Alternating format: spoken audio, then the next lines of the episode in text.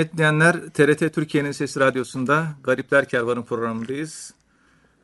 Bu programda öncelikle hepinizi saygı ve muhabbetle selamlıyoruz. Bu programda muhterem hocamız Profesör Doktor Ethem Cebecioğlu hocamız bize tasavvufi kavramlardan, tasavvufi şahsiyetlerden bahsedecekler. Ariflerden bahsedecekler inşallah. Muhterem hocam programımızın adı Garipler Kervanı. Dilerseniz e, garip ve kervan kelimesini açarak e, dinleyicilerimize o şekilde başlayabiliriz Sayın Hocam. Buyurun efendim. Euzu billahi mineşşeytanirracim. Bismillahirrahmanirrahim. Elhamdülillahi rabbil alamin. Ve salatu ve selamu ala Resulina Muhammedin ve ala alihi ve sahbihi ecmain ve bihi nesta'in. Aziz dinleyenler, yapmış olduğumuz sohbetlerde genellikle alışık olduğumuz üslup ve kullandığımız yöntem Mevlana Hazretlerinin 360 daireyi gezeriz. 360 daire ile Evet. temasımız var. Ve 360 daire 3 özür dilerim 360 açılık daire hepsi merkeze çıkar diyor. Evet, hepsi merkeze çıkıyor. Evet. Dolayısıyla herhangi bir fikri anlatmaya çalışırken insanlar sağdan bakıp konuşmaya, sağdan bakıp düşünmeye alışmıştır diyelim mesela. Sol tarafa geçelim. Bir de oradan bakalım nasıl gözüküyor o fikir. Yukarıdan bakıyoruz. Efendim söyleyeyim. Fakat yukarıdan farklı aşağıdan bak aynı fikre. Evet, Çünkü Allah kainatı altı günde yarattı. İki gün gökleri, iki gün yeri, iki günde yerle gök arasını ve altı gün diyor. Cuma da bunları toplayan ediyor. Holistik bakış açısı Cuma. evet, Hepsini toparlıyorsunuz ve ortaya e, işte sizin kendi hakikatiniz çıkıyor. Yoksa sizin size göre çıkan hakikat mutlak hakikatin yanında bir okyanus içerisindeki damla gibi bir şeydir. evet, Çok yönlülük yani kuantum düşünme tarzının özellikle Mudin Arabi'de yeni okuyan okurlar tarafından fark edilmesi ya bu bizim kültürümüzde varmış. Mudin Arabi zaten anlatıyormuş. Yunus Emre'de var. evet, Gördüm bir sivrisineği diyor. Tuttu kartalı vurdu yere. İnanın diyor. Tozunu bile gördüm diyor. Kimsenin bakmadı bir ağaç. Herkes kartal sivrisineği yutar olarak biliyordu. Peki Evet. sivrisinek kartalı yutarsa ne olacak? Sivrisinek kartalı Yeni- tuttu vurdu yere. Evet, yani yeni bir bakış yeni bir bakış açısı bu. evet, Yani yeni bir bakış açısı. Sivrisinek kartalı tutacak, kaldıracak, yere vuracak. Hatta tozu bile çıkacak. İnanın dostlar diyor. Neredeyse yemin ediyor. Vallahi tozunu bile gördüm diyor. tozunu bile gördüm diyor. Evet, İnanın diyor. Bu sahi diyor. Yani bir sivrisinek kartalı yere vurabilir mi? Evet vurabilir. Allah isterse vurur. İşte bu düşünce tarzı yani çok yönlü düşünce tarzı bizi özgürlüğe götürür. Evet, O özgürlüğün içinde de Allah'ın önündeki kölelik ve kulluk vardır. Bu sivrisineğin kartalı tutup da yere vurmasının Kur'an-ı Kerim'deki karşılığını şöyle görüyoruz. Estaizu billah. وَكَمْ مِنْ فِئَةٍ غَلِيلَةٍ غَلَبَتْ فِئَةً كَثِيرَةً بِإِذْنِ اللّٰهِ وَاللّٰهُ مَا الصَّابِرِينَ Nice küçük gruplar nice nice büyük orduları yenmiştir. Allah sabredenlerle beraberdir. Evet. Burada Davut'un Calut'u öldürdüğü yani 5 yaşında 6 yaşında çocuk Davut sapanla bir taş atıyor. 3-4 metre boyunda iri yarı Calut, Golyat Tevrat'ın tabiriyle o bir tek taşla koskoca adamı öldürüyor. Onun öldüğünü gören bütün ordu kaçıyor. evet, Ama karşıda Bedir ashabı sayısı kadar 317 tane veya 318 tane nefer var karşıda. Talut'un ordusu. E, Talut'un ordusu. Evet. Ona biliyorsunuz Kral Nabucco diyorlar. Nabucco petrol boru hattı falan projesi vardı ya. Evet. Onun Kur'an-ı Kerim'de karşılığı Talut. Evet. Şimdiki bizim konuştuğumuz Nabucco. Nabukko. İşte Allah Davut öne çıksın, Calut'la savaşsın.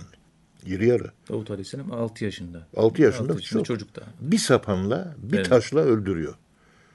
Yani bir sivrisinek bir kartalı yere vuruyor, patlıyor yere düşüyor. Düşünce Calut'un tozu bile gözüküyor. Evet. Kaçan ordu 317 kişilik bir ordunun karşısında kaçan ordunun sayısının 45 bin veya 65 bin olduğu söyleniliyor. 317 kişiye 45 bin. 317 kişiye 65 bin. Evet, 317 kişilik ordu hakikaten sivrisinek. Ve hezemuhum bi iznillah. Allah'ın izniyle Evet. bunu başarmışlar. Kendi gayretleri değil. Evet hocam. Onun için bu gibi zorlu savaşlarımız vardır. Gün içerisinde küçük savaşlarımız vardır bizim. Hayatla savaş değil. Hayatın içinde hayatı algılarken o hayatı algılama sırasında nefsimizin arzularının bize hakim olup hakimiyet kurup bizi köleleştirmesi sırasında kendimizle yüzleşme savaşlarını kastediyorum. Yoksa karşıdaki işte Mehmet Ahmet bize düşman. Aleyhimizde konuşuyor biliyoruz. O düşman o değil. O düşmanın bizdeki karşılığı nefsimizde neyse onunla savaşmaya biz e, savaş adı veriyoruz. Nefis cihadı. Talut'un ordusu da bir nefis cihatından geçti değil mi? Geçti. Evet. Nasıl geçmişti? Bir nehirle Evet. imti- imtihan olunuyorlar değil mi hocam? Öyle bir. Velemma fasale talutu bir cünüt. Kale innallâhe mübtelikum binehar. Allah bizi nehirle imtihan ediyor diyor. Öyle bir nefis imtihanından orada geçiyorlar. Ve çok az sayıda kişi o nefis sınavını kazanmış Tabii. oluyor. İlla men igterefe gurfeten biyedi. Ee, çölden susuz çıkmışlar. Şöyle avucunuzu tutacaksınız. Bir avuç su alıp onu içeceksiniz. Evet. Ben onu hesapladım. 200 cc'lik veya 250 cc'lik ediyor. Bir litrenin. Çok Bir de susuzsunuz. susuz kalmışlar. Evet. Bak çok önemli bu. Susuz kalmışsınız. Yok dayanamayıp 3-5 a- avuç içerseniz savaşmak üzere düşmanın karşısına çıkmayın, nehrin öbür tarafına geçmeyin. Ve ordunun feşeribu minhu illa galilen minhum. Çok az kişi geçti. Evet. Pek çoğu suyu bir avuçtan fazlasını içti geride kaldı. Evet. Yoksa sayıları bir 10-15 bin kişi varmış veya 20 bin kişi varmış. Ama Talut bir avuçtan fazla içenleri geride bıraktı. Evet. Bir avuç içenleri de sabredebildikleri için karşıya geçirdi. Demek nitelikli 317 kişi, niteliksiz 65 bin kişiyi yeniyor. Karşı tarafta sabır yok, burada sabır var. Sabır silahın kendisi olmuş oluyor. Evet. Bu fikri Sezar, Sezar Hidalgo'nun meşhur bir kitabı var. Nobel ödülü kazandı. How the Knowledge Grows from Atomic to Economic. Bilgi nasıl büyür? Evet. Bilgi nasıl büyür? Ekonomik alandan atom alanına kadar. Yani iktisat alanından e, fizik alanına kadar bu nasıl gerçekleşir? Bilgi nasıl büyür? Bilgi nasıl büyür? E, Bununla alakalı bir şey. Ya bilgi büyüdüğü gibi e, bilginin büyüğü, küçüğü, gelişmişi, gelişmemişi, gelişmişi değerli, Evet. gelişmemişi değersiz. Sabrın da gelişmişi değerli, zafer kazanıyoruz. Evet. Acaba kendi içimizdeki bu nefsimizin bizi esaret altına almasındaki bizim karşı çıkışımız, rezistansımız ve onu yenişimiz e, nasıl bir büyük savaş oluyor ki kazanırsak biz değerli bir insan oluyoruz. Evet. Kazanamazsak Calut'un ordusu gibi yeniliyoruz, mahvoluyoruz. Evet. Kur'an-ı Kerim'de bu ibretlik üçüncü cüzde geçiyor. Gerçekten e, çok önemli bir olay. Yani herkesin bakmadığı bir yerden olaylara bakmak. Olaylara bakabilmek. Evet hocam. Herkesin görmediği bir yerden olayları görebilmek. Sağdan bakıyor, soldan bak, yukarıdan aşağıdan bak, önden bakıyor, arkadan bak. Efendim dışarıdan bakıyor, içine gir, içeriden bak. Bunlar 360 derecelik bir bakış açısı. Niye böyle acaba? Yukarıdan bakınca Allah'ın gücün üzerinde bir güç yok yani buna. e, Evet. Bu Hubble uzay teleskobu kainatın makrokozmosun fotoğrafını çekti. Evet hocam. Makrokozmosun fotoğrafı çekilince kainatın tamamı küresel değil. Yumurta gibi elipsoidal. Evet. Daire değil. Elipsoidal. Yörüngeler elipsoidal. Mesela güneş, e, dünya güneşin etrafında dönüyor. O dönüşü yüz yuvarlak değil. Dönüşü ortaya koyduğun zaman yumurtayı göz önüne getirin. Elipsoidal bir dönüş. Bastırılmış üç e, daire. Evet. Şimdi Kabe aslında dikdörtgen idi. İşte bazı nedenlerden dolayı küp, e, kare küp şeklinde inşa edildi.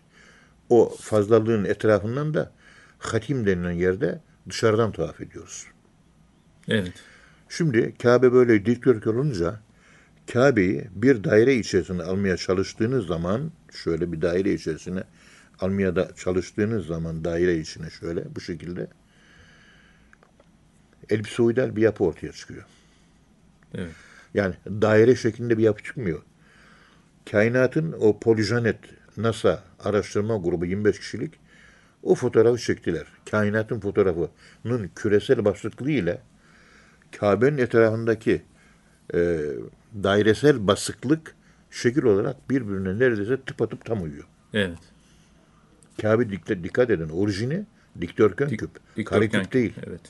Şu anda bazı nedenlerden dolayı dikdörtgen küp iken kare küp haline çevrilmiş. Ama tavaf ederken dikdörtgen küp tavaf ediyor. Tam daire olursa, tam Evet. dikdörtgen olursa daire oluyor. Tam daire. Daire değil. Ve biz seyir halindeyiz. Dikkat et. Bu gariplerin kervan derken kervan efendime söyleyeyim Afrika'da kudu denen bir hayvan var. İneğe benzeyen bir hayvan. Evet. NASA uzaydan kulaklarına alıcı verici takıldı. Bu hayvanlar nereye gidiyor? Nereye gidiyor? Ne yapıyorlar? Yani durmadan koşuyor değil mi bu hayvanlar? Evet. O otlaktan bu otlağa yiyecek peşinde koşuyorlar. Orada bu hayvanlar koşarken göç yolları takip edildi. Göç yolları takip edilirken ortaya şu manzara çıktı. Kocaman bir işte çarpık çırpık da olsa bir daire çiziyorlar. Sürekli hayat döngüsü gibi, hayat dairesi gibi sürekli bu hayvanlar şu şekilde bir daire çiziyorlar. Dairesel olarak yaşıyorlar. Evet. Ha, Allah'ım. Hayvanlar dairesel yaşıyor. İlginç yani. Evet. Diğer göç eden hayvanlar da öyle. Sürekli hareket halinde olanlar hep dairesel yaşıyor. Evet. Bizim bile sabah öğlen ikindi akşam yatsı sabah öğlen ikindi akşam bu daireselliği gösteren bir zaman e, şeyidir, e, yapısıdır. Evet. Ve her gün sabah öğlen ikindi akşam yatsı teheccüd. Sabah öğlen ikindi akşam yatsı teheccüd. Bu zamansal döngü kendi içerisinde değişmezlik, sabitliği gösteriyor. Evet. O sabitlik bizim e, İslam e, düşünce tarihinde an olarak karşılanıyor. Zaman yoktur. Çünkü aynı şeyin tekrarı. Aynı şeyi tekrar ederseniz yokluğu gösterir. Sürekli değişiklik varlığı gösterir. Bir mekandan öbür mekan, bir, bir mekan öbür Onun için daire ölümdür. Daireyi küçülttüğü zaman noktadır. Nokta oluyor. Noktada ölüme açılan yerdir. Derslerimizin konusu bu. Şimdi bu hayvanların bu şekilde kafileler halinde gitmesi Kur'an-ı Kerim'de anlatılıyor. Li ilafi Kureyş'in ilafihim rihlete şitai ve sayf. Aynı döngü bir şekilde yazın e, Mekke kervanları Rum'a, Anadolu'ya gidiyor. Kış geldiği zaman orada kış olduğu için Anadolu'da bu sefer Yemen'e, Mısır'a falan gidiyorlar. Evet. Ve Akdeniz'den de gemiyle geçiyorlar. Gemiden Akdeniz geçi de geçmeyi de katarsak ve Şam üzerinden, Mer, e, Adana üzerinden, e, o bölgeden e, Ankara üzerinden İstanbul'a gidişi ve Mısır, Habeşistan oralardan da e, kışın yapılan seyahatleri düşündüğümüz zaman haritada e, bir yaklaşık daire çıkıyor ortaya. Evet.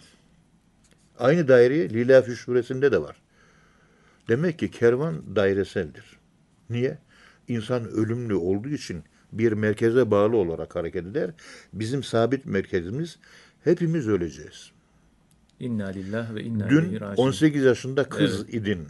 Dün 18 yaşında delikanlıydın. Bugün bak yaşın 45'e geldi. bakıyorsun resimlere. Bir de şimdiki resme bakıyorsun. İkisi bir anda görülüyor değil mi? 5 yaşındaki halin, 10 yaşındaki halin, 15 yaşındaki halin, 20, 25, 30, 35, 40, 45.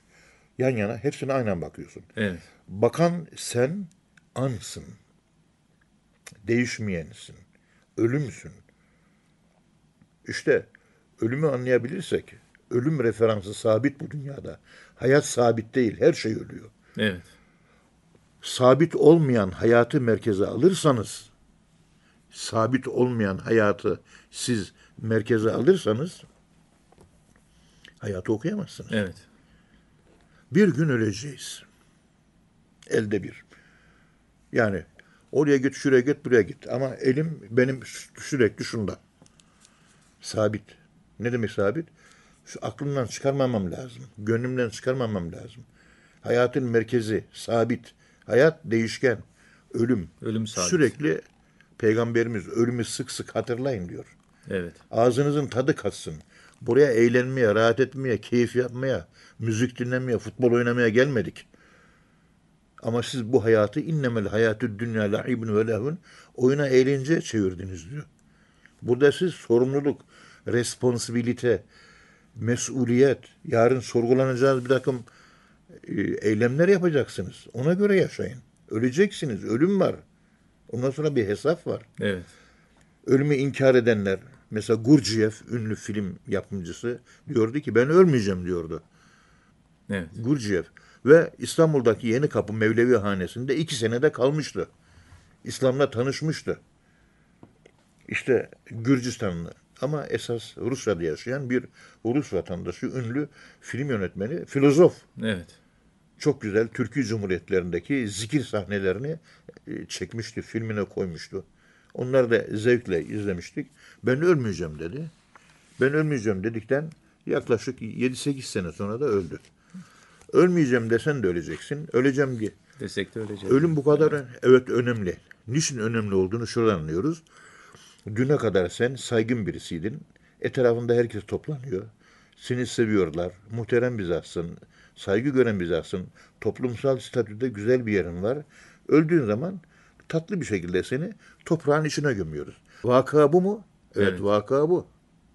Peki biz bu vaka karşısında biz ne yapacağız? İşte biz bu vaka karşısında ölüm sabitinin etrafında daire çizeceğiz. Yani o ilkel hayvanlarda bile kudu Afrika'da dairesel bir hareket yapıyor ya. O dairesel hareket dediğimiz kervan var ya Evet. o kervana ölümlüler yani öleceklerine inananlar kervanla bineceğiz. Biz de kendi hayat döngümüzü tamamlayacağız. Kervan esas bu oluyor. Hafız-ı Şirazi e, yazmış olduğu divanında Ey pasiban, ahesteran diyor. Ey kervancı başı, kervanı hızlı götürme, yavaş yavaş götür.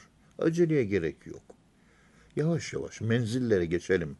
Yavaş yavaş seyir yapalım. Sülük denen makamlara, istasyonlara uğrayalım. Her makamda alacağımız sular, alacağımız yiyeceğimiz ekmekler var. Nasiplerimiz ve feyizlerimiz var. Onun için o seyir ile uğrayacağımız sülük istasyonları. Yavaş yavaş. Yavaş. Çünkü zayıflar var. Herkes her şeyi kaldıramayabilir. Yaşlılar var. Ya- Yaşlılar var. Evet. Adam iradesi zayıf. Hastalar var. Sen sıkı bir takva hayatına yönlendirirsen zayıflar dökülür. Alıştıra alıştıra takva hayatına. Namaza yavaş yavaş alıştıra alıştıra. Kolaylaştırarak. Kolaylaştırarak yessiru ve la tuassiru. Beşiru ve la tuneffiru. Zorlaştırmayın, kolaylaştırın. Evet. Nefret ettirmeyin, sevdirin. İnsan dönüşümü yavaş yavaş olur. İnsanın yapısında bu vardır. Nefisle savaş zordur. Onun için kervanın yavaş yavaş gitmesi lazım. Eğer kervan süratle hareket ederse yolda kalır. Göçlü kervan kaldık dağlar başında. Evet hocam. Allah razı olsun.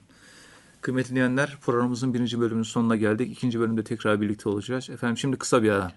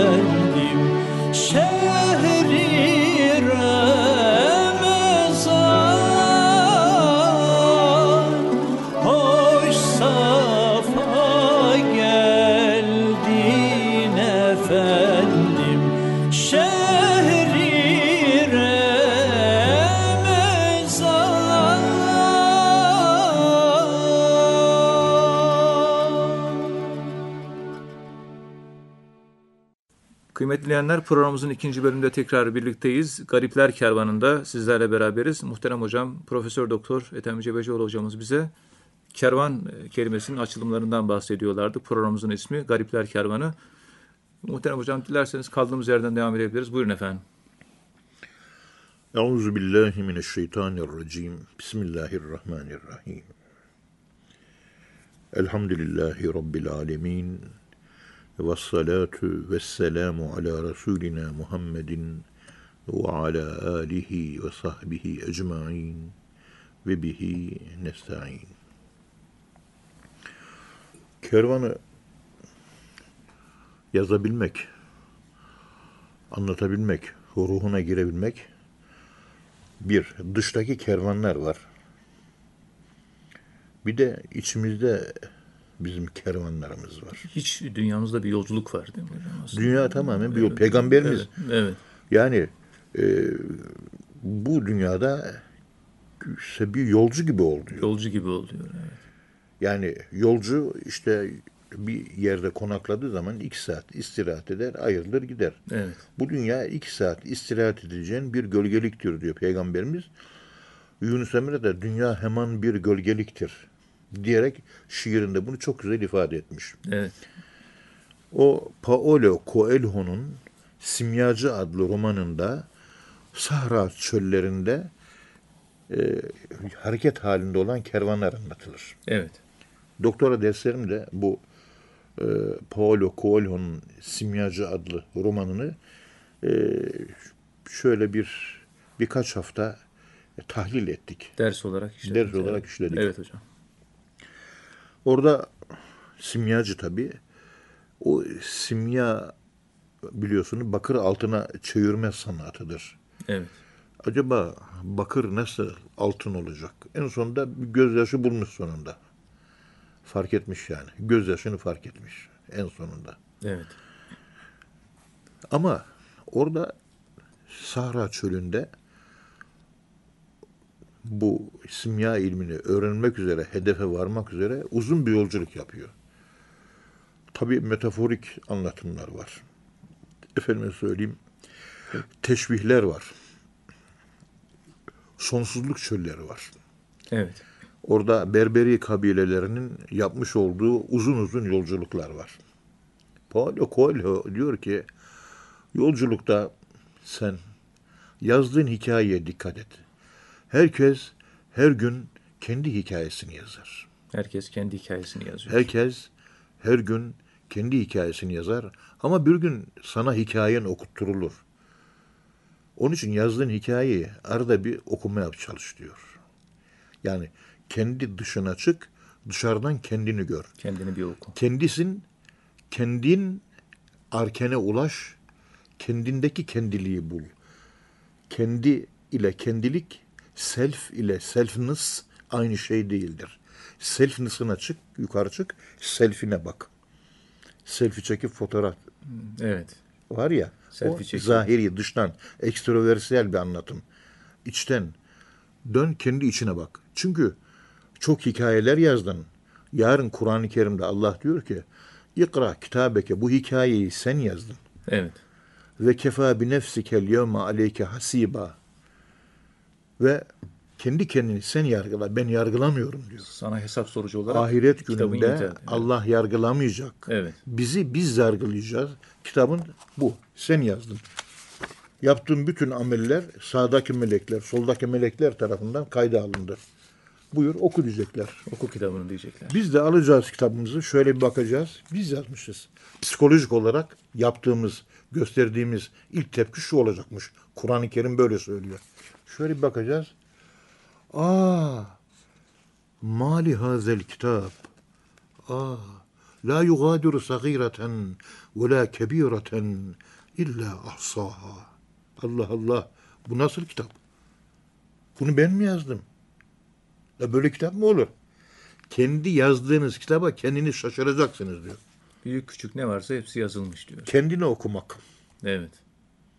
Yani kendi kitabı karşısında insanoğlu kendi yaptığı, dünyada yaptığı işler kitaba yazılıyor. Kayda alınıyor. Ma yelfuzu min kavlin illa ledeyhi rakibun atid. Ağızdan çıkan öhö dedik o bile kaydediliyor. İrili ufaklı bunlar da olur mu? Her şey kayıtlı. Bakacak. Allah Allah ne acayip Evet. diyeceğiz. Kendi kendi yazdığım, kendimiz kendi yazdığımız hikayemize şaşıracağız. Ahirette yazdığımız bu kendi hikayemize şaşırıp tuhaf durumlara, hayret makamlarına ve düştüğümüz şaşkınlık, astonishment, o duruma düşmemek için bu dünyada kendi yazdığın kitabı Allah'ın huzurunda okumadan önce kendin bu dünyada hayattayken bir oku bakayım. Kendini Evet. okumak. Hiç kimse kendi okuduğunu yok. Hiç kimse kendini okuduğu yok. Kendi okumanın manası şu. Kendimi okuduğum zaman ben kendi kusurumu göreceğim. Namaz kıldım.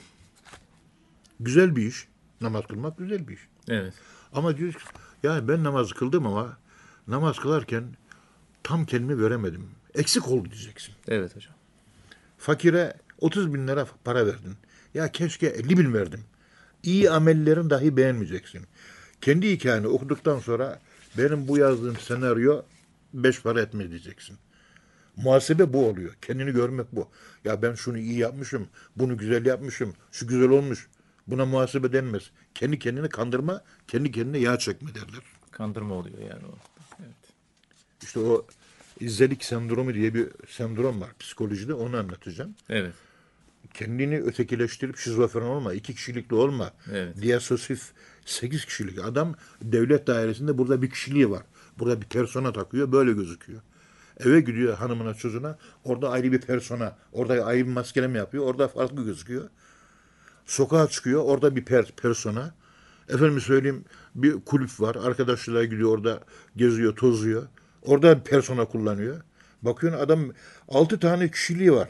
Konuştuğum zaman falanca kişiliği, falanca kişiliğinle konuşuyorum. Filanca kişiliğinle konuşuyorum. Şuradaki kişiliğinle konuşuyorum. Ya sen neredesin? Evet. Ortada yani altı tane kişiliğin var. Tamam. Bir kişiliğin olsa ona göre konuşurum. Mevlana'nın bir lafı var. Biz her lafa söyleyecek bir lafa sahibiz diyor. Evet. Her lafa cevap verebilirim ben diyor. Her söze vere, cevap verecek sözümüz var. Ama önce lafa bakarız. Laf laf mı diye. Laf laf değilse cevap vermeye gerek yok diyor. Bir de lafa baktıktan sonra döner adama bakarız. Adam adam mı diye. Evet. Laf lafsa, adam adamsa ha o zaman onların söylediği sözlere biz konuşuruz diyor. Sen altı kişilik sahibisin. Şeddeli münafıksın. Burada bu şekilde bir persona kullandın. Evde farklı bir persona. e, çarşıda farklı bir persona. Kulüpte, dernekte, vakta. Ya sen yoksun ortalıkta. Hani kişiliğin Kendimizi nerede? bile tanıyamıyoruz bazen. Yani. İşte bunu, evet. bunu söyle. Evet. Toplumun tamamı işte bu şekilde zelik sendromuna yakalanmış vaziyette. Woody Allen'ın bir filmi var. Yeri gelince onu bir anlatacağım. Evet. Çünkü uzun bir anlatım var. Hepimizde var. Ben de biraz o hastalık var. Allah beni de muhafaza buyursun kendimden. Allah kimi muhafaza buyursun? Beni. Estağfurullah. Kimden beni muhafaza buyursun? Beni benden muhafaza buyursun. Oradaki düşmanımdan değil. Beni benden muhafaza buyursun. O düşmanı üreten benim. Düşman üreten ben, esas düşman. O zaman benim aşkın benliğim, içkin benliğimi nasıl kontrol altına alacak? Tasavvuf bundan ibarettir. Do you understand me? Evet hocam. Hocam herkes kendi hikayesini yaşar demiştik. Bitti. Evet. Ha. Orada e, Sahra çölünde Paolo Coelho kim simyacı romanında Evet. Nasıl yolculuk yapıldığını ve Sahra çölünde Berberi kabileler arasında bitmeyen savaşlar. Dikkat edin. Biten değil. El harbu la yentehi. Bitmeyen savaş. Veyahut da hurubun la tentehi. Bitmeyen savaşlar. Sürekli Sahra çölünde sürekli savaş var. İbn Haldun Mukaddime adlı eserinde işte ve ona şert diye yazdı ama on ciltlik Berberi kabilelerinin e, sosyolojik, psikolojik yapıları, işte onların durumları, onlarla ilgili bilgiler biliyorsun mukaddime şöyle bir cilttir. Evet. Ama o teorisini ispatlamak için 10 cilt kitap yazmıştır. Okuyanlar hep mukaddimeyi okuyor. Mukaddimeyi değil, yazdığı o 10 ciltlik Kuzey Afrika Sahra çöllerinde yaşayan Berberi kabilelerin sosyolojisini, psikolojisini, ekonomik durumunu, ruhiyatını, sosyopsikolojisini, efendim dinini, kültürünü, efendim söyleyeyim vasfını, özelliklerini, niteliklerini onlarla beraber okuyunca İbn Haldun'un bir siyasal bilgiler fakültesinde bir tez yapılmıştı. İbn Haldun'un sosyoloji anlayışı diye. Evet. E, mukaddimeyi okurmuş ama o 10 ciltlik eseri okumamış doktora tezinde. Ümit Hassan. E, tez hazırlamıştı siyasal bilgi fakültesinde. Bundan 45 sene önce İbn Haldun'a dair ilk siyaset anlayışına dair eseri ilk defa o vermişti. Evet. İşte o Berberi kabilelerin o bitmeyen savaşlar. Ben yolculuk yapıyorum. Olgunlaşacağım. Gezdiğim yer çöl. Çöl dedi benim nefsim. Bitmeyen arzular. Gecekondu'da yaşıyordum. Evet. Ama daha sonra iki daireli Cebeci'de bir taşındık. Ondan sonra daha kaliteli üç oda bir salon bir yere taşındık. Evet. Beş, dört tane çocuk. Hepsini okutuyorum. Basit bir asistan maaşı. Üniversiteye yeni girmişim. Ondan sonra kaliteli böyle bir bina bulduk. Orada oturduk. Şimdi daha kaliteli. Şimdi gözümüz bir buçuk milyon liraya lansman öncesi fırsatlardan yararlanmaya çalışan zengin bir insan haline geldim şu anda. Kayabaşı'nın kalenin eteklerindeki gece kondu ev semtinde farelerle boğuşa boğuşa onlarla beraber kavga ede ede yaşadığım hayata anlıyor. Bakıyorum. Bir de şimdiki hayata bakıyorum. Sonu gelmiyor isteklerin. İşte Edremit sahillerinde soğuk olukta hava çok güzelmiş. Astım hastalarına bilmem nelere tavsiye edilmiş. Acaba oradan iki buçuk milyon liraya bir villa alabilir miyiz? Üç milyon liraya. Dört milyon liraya geçen sene satılmış da alamamışız. Allah Allah. Ben neredeydim nereye gelmiyor. Sonu bitmiyor. Arzuların sonu yok yani hocam. Arzular çöllere benzer. Sonu yoktur. Evet. Arzuların dibi yoktur. Biliyorsunuz bir genişleme. Genişleme insana acı verir. Hocam ben acı duyuyorum. Acılar yaşıyorum. Evet. Yaşadığın acı senin genişlediğini gösteriyor. Horizontal bir yapı, Kur'an tabiriyle afaki bir yapı. Derinlikler hep huzur verir. En derinlik arzusu, en derini yaşama arzusu, ruhla alakalı. O da huzur verir, tatlıdır ve güldür. Ama o acılar ve genişleme problem orada. Kur'an-ı şeyde kelime-i tevhidde la ilahe dediğimiz nefsimizin ürettiği ilahlarla savaşmak, nefsimizin ürettiği Evet. efendim söyleyeyim bu isteklerle boğuşmak. Ya yeter dur artık. Söyle. Sade basit bir yerde otur. Sonu gelmiyor. Çöl. Gidiyorsun gidiyorsun bitmiyor. Peygamberimiz bunu anlatırken diyor ki bir insana bir vadi dolusu altın versen. Bir vadi dolusu altın versen. İnsanoğlunun gözü açtır diyor. İkinci vadiyi ister diyor. İkinci vadiyi istedikten sonra gözü yine açtır. Üçüncü vadiyi ister diyor. Evet. Üçüncüyü istese dördüncüyü, dördüncüyü ise beşinciyi. Bu insanoğlunun gözü doymaz diyor. Çöl, nefsin istekleri çöl, sonsuz çöl. Kervanımız işte bu çöllerde yürüyor, nefis terbiyesi. Önce la ilahe diyor. İllallah sonra gelecek. En sonunda yolumuzun sonunda nihayet Allah'ı bulacağız. Ama nefsin bitmez, tükenmez uzun sahra çöllerinde açlık çekerek, susuzluk çekerek, yani genişleyerek, genişleme dikkat edin acılarla oluyor. Acılarımızı seveceğiz yani. Evet. İşte bu yolculukta bu nefis isteklerinin çöllerinde biz yolculuk yaparken kervancı başının biraz yavaş hareket etmesi lazım. Hızlı yolculuk olmaz. Fazla sürat felakettir. Fazla sürat felakettir. Aheste gitmek lazım yani. Ey pasiban, ahestaran.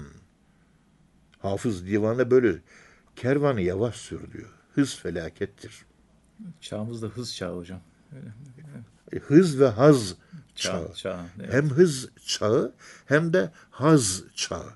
Yani durmadan nefisten lezzet alıyoruz. Nefis acı verecek. Hiç Evet. acı çekmiyor. Nefsinin istekleri. Bugün de mesela diyelim ki kendimle, kendimi tanımak istiyorum hocam. Gayet basit. Şimdi bu program yapıyoruz. TRT binası burası. Öğlenleyin işte üç çeşit yemek bir de tatlı salata oluyor değil mi? Oluyor. Bugün öğlen yemeğini yeme. Aç kal. Simit dahi yeme. Bir açlığı yaşa. Hocam ama acı çekerim. E çek. İşte o acı çektiğin zaman olgunlaşacaksın. Evet. Yok acıyı çekmem. E bir çek bakalım. Ondan sonra olgun insan tipini göremiyorum ben sende. Kervan işte bu oluyor. Dairesel döngü. Durmadan dönüyoruz. Sonsuzluk sahrasında, sonsuzluk çöllerinde, susuz, efendime söyleyeyim, hep kum, her yer birbirine benziyor. Burası doğu mu, bura kuzey mi, bura batı mı? Yönlerimi kaybetmişim. Bir teviye o hayvanlara da Allah bunu içgüdüsel olarak koymuş. Afrika'nın kudularının o Afrika'nın ortasındaki savanalarda dairesel yolculuklar yaptığı gibi kervan esas onlara derler. Evet. Biz onları taklit ediyoruz ve o hayvanlar da o daireleri döndürerek kendi döngülerini, kendi hayat dairelerini tamamlıyorlar, olgunlaşıp ölüyorlar. Biz de bu daireler sürekli tamamlayacağız. Sürekli, sürekli, sürekli, sürekli, sürekli, sürekli. Yani kesintisiz. Ve yolculuğun sonu yok. Çünkü dairesel hareket ediyorum. Daire sonsuzluğu gösterir. Dairenin başlangıcı sonu yoktur. Dairenin başında son vardır, sonunda baş vardır. Dikdörtgen ve e, karede, efendim söyleyeyim çok kenar, üçgende, çok kenar da e, işte bunlarda göremezsiniz. Daire denen geometrik şekilde sonsuzluk vardır. Parmağını durmadan döner. Ama karede köşeye varınca böyle bir kırılma, bir fay hattı var. Kırılır. Kırılmalar vardır. Evet. Da- dairede bu yoktur. Osmanlı mimarisi hep kubbeseldir. Tromplar, yarım daireler, Dairesel mimari yani. kullanmıştır. Bunların hepsi sonsuzluğu bilinç altında sublimal mesaj olarak yansıtmak üzere kullanılmış bir takım mimari ögelerdir. Fıtratına da uygun olan zaten değil mi? O dairesel olan şeyler değil mi? Turgut Cansever kitabı var şöyle. Evet. Hem mimar hem de filozof. Kubbe bizim içimizde sonsuzluk. Yani yer aşağı, yukarıda nasıl tutabileceğiz? Erdemleri, faziletleri, yardımseverliği, vefa, efendim söyleyeyim sevgi, aşk, muhabbet, sadakat, özveri, başkasını düşünmek, yardım, vermek, yardım etmek. Bunları nasıl yaşayacağız? İşte kubbe bu. Onun için o nefis yerine bu kubbenin indirilmemesi lazım. Orada pasiban kelimesi Evet. kervan reisi anlamına geliyor Farsçada. Bir manası daha var. Geceleyin sokaklarda bekçilik yaparak emniyeti sağlayan adam. Yani ases. Yani gece bekçisi. Bekçi. Hı. Pasiban Arapçada eşittir. Ases. Osmanlıca'da ases başı diyorlar. Yani güvenlik başı. Evet. Yani gece sokaklarda ben küçükken böyle e, bekçiler olurdu, polis değil. Geceleyin saat bir buçukta, üç buçukta böyle düdük sesleri duyar. Duyunca emniyet duygusu olur. Huzurla uyurduk. Bizi bekleyen bir bekçi var. Evet. Biz içimizde parayı diriltmişiz. Evet. Şöhreti, makam, mevkiyi büyütmüşüz. Modayı büyütmüşüz. Süslenmeyi. Efendime söyleyeyim. İşte bu gibi dünyevi, seküler unsurları biz tanrılaştırmışız.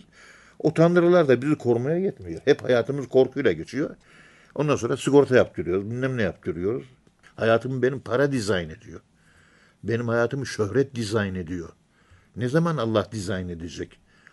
Ben mideme göre çalışıyorum. Gastrosantrik yaşıyorum. Akşamleyin işte kuş konmazlı bilmem ne yiyeceğim. Teferruatını düşünüyorsun.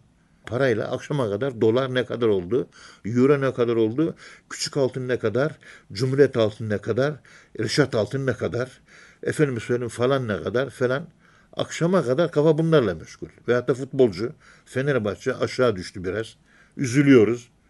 Biraz yükselsin yukarılara. Ben Fenerbahçeliyim mesela. Öyle Evet. gözüküyorum. Dışarıdan öyle gö- gözüküyormuşum. E, benim hayatım bu mu? Hayat bunlardan mı ibaret yani? Hiç mi sen özel? Herke mesela ben evliyim. Karım hariç. Çocuklarım var. Dört tane, üç tane kızım var. En büyüğü 50 yaşında. Kızımın en büyüğü 50 yaşında. O, efendime söyleyeyim, onlardan uzak. Her şeyden uzak. Tam izolasyon. Bir Allah bir de ben.